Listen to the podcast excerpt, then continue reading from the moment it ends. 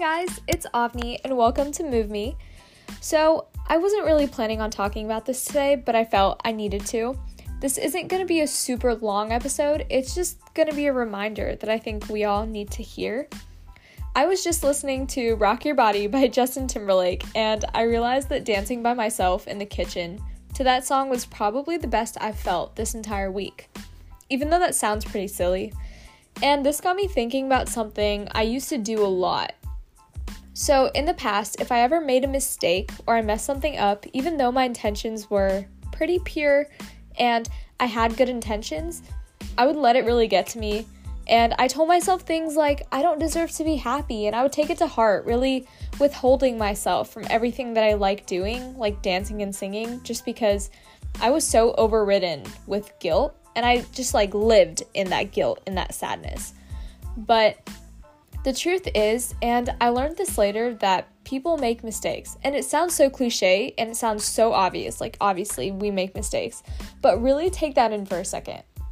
A lot of times, especially if you're someone who's pretty empathetic and you don't like hurting people, or this could really just be about any situation that doesn't go your way. Like, you don't get a job or something, you felt like you did something at the interview that made that happen. It's hard to separate yourself from your mistakes if you make a mistake, you become that mistake. You automatically assume the worst of yourself or that you're just a terrible person that doesn't deserve to be happy. But that's what's holding you back. And sometimes we don't realize this.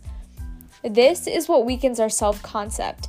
And our self concept is basically the idea of yourself based on these subconscious beliefs that you have and other people have about you. So, Believing that you are and you can never move on from your mistakes takes such a toll on your self confidence. It isn't even funny. You gotta forgive yourself for everything that you've done. Don't repeat the same mistakes. If it happens once, like, okay, fine. If it happens a second time, that's not so great, but sometimes it happens. It's okay. Just don't let it happen the third time. Learn from your mistakes. You are not your mistakes. Living behind the things you've done or the things that have happened to you that's what prevents growth and prevents you from being the best version of yourself. This might be a really unpopular opinion, but I feel so strongly that people can change and people do change based on the experiences they have and how they choose to move forward after having certain experiences or making certain mistakes. You make mistakes, but really take a step back and learn from them. Why did I do these things? Are there any blocks that I've that I haven't seen before, I haven't caught, that have forced me to do this, really work through it and make sure it doesn't happen again. Like, figure out what it is, figure out why you made that mistake, or if it's something that you can't really figure out, just think about if you've ever made those mistakes in the past and when they've happened. Really think about it and dissect why you did the thing you did. The truth is, you can actually be whoever you want to be. There's a reason you heard this all throughout elementary school. You know, in kindergarten, they'd say, Oh, you can be whoever you want to be, like for your career or whatever. But there's a reason for that. There's always room for you to wipe the slate clean.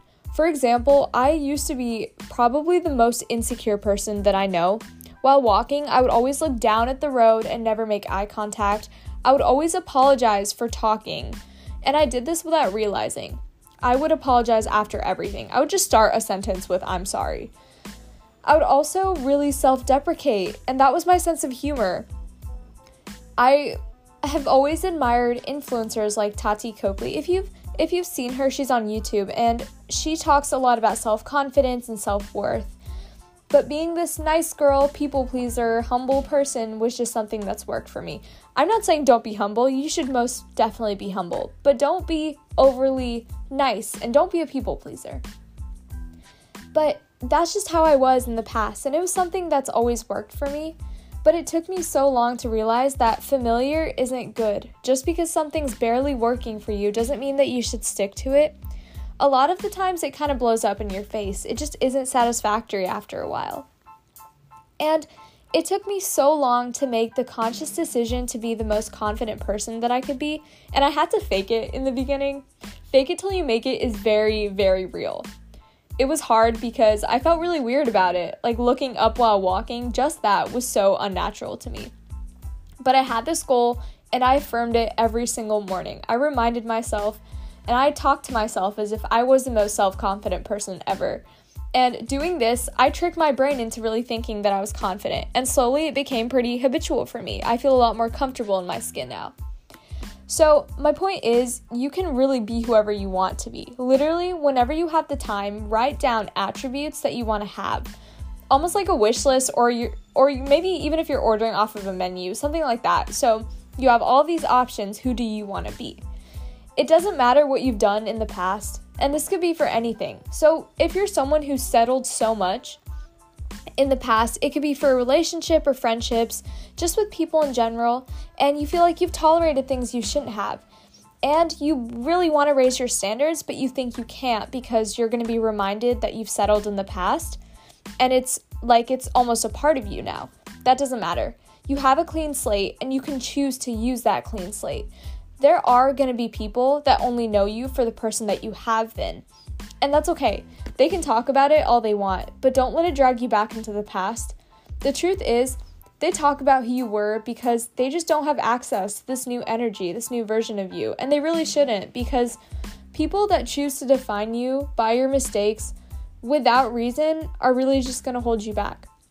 Let them go.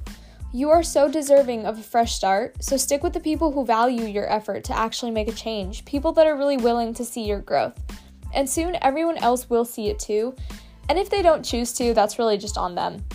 You are not tied to who you were in the past, so don't be afraid of change. You can literally be whoever you want to be if you let yourself. That's really important. Make sure you're giving yourself the opportunity.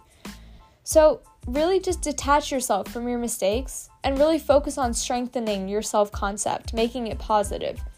Choose to wipe the slate clean. I promise you will feel so good after you do this.